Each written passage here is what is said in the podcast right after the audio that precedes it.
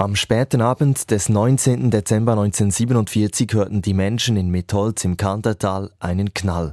Minuten später einen zweiten, dann einen dritten, den heftigsten. Das Munitionsdepot der Schweizer Armee, hineingehauen in den Berg, explodierte. Die Eingangstür zum Stollen wurde gesprengt, Stichflammen schossen in die Luft, Trümmerteile flogen in alle Richtungen, auch ins Dorf. Dutzende Häuser wurden beschädigt, einige gingen in Flammen auf. Schließlich stürzte auch ein Teil der Felswand ein, rund 250.000 Kubikmeter Gestein löste sich. Die Menschen flüchteten, teils ohne Schuhe und noch im Nachthemd, hinaus in die kalte Winternacht. Auch Samuel Trachsel war dabei als elfjähriger Bub. 50 Jahre danach erzählte er im Schweizer Fernsehen von seiner Flucht. Ja, das hat etwas gebrüllt und etwas gesucht und gejammert. Und dann hat es mich eine fürchterliche Schiene gegeben und dem Nutsch und dann war das Licht vor.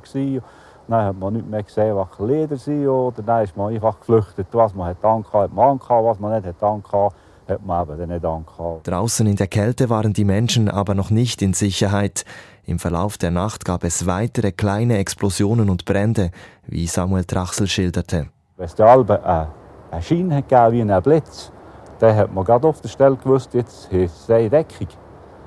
Und dann ist Albe nicht lang gegangen, hat es in den, in den Bäumen rum, hat es dort und geklebt und Feuer, Zeug ist fliegen. Und überall war Feuer und Rauch und, und geklebt und Lärm und Schnee.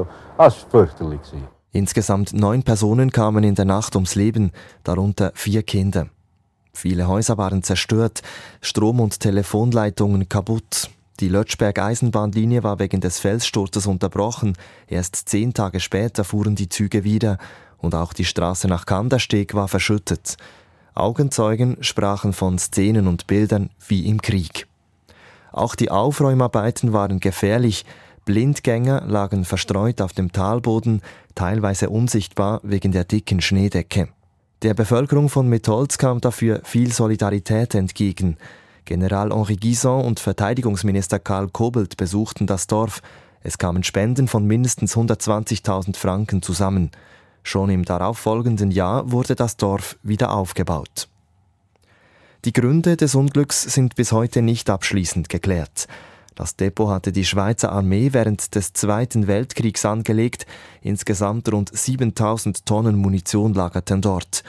Aber warum sich diese entzündete, brachte auch eine groß angelegte Untersuchung nicht ans Licht. Vermutungen gehen von einer chemischen Reaktion in einem Zünder aus, die eine Art Kettenreaktion ausgelöst haben soll. Die verbliebenen Rückstände wurden zunächst für ungefährlich erklärt, bis vor vier Jahren ein neuer Bericht doch zu große Risiken erkannte.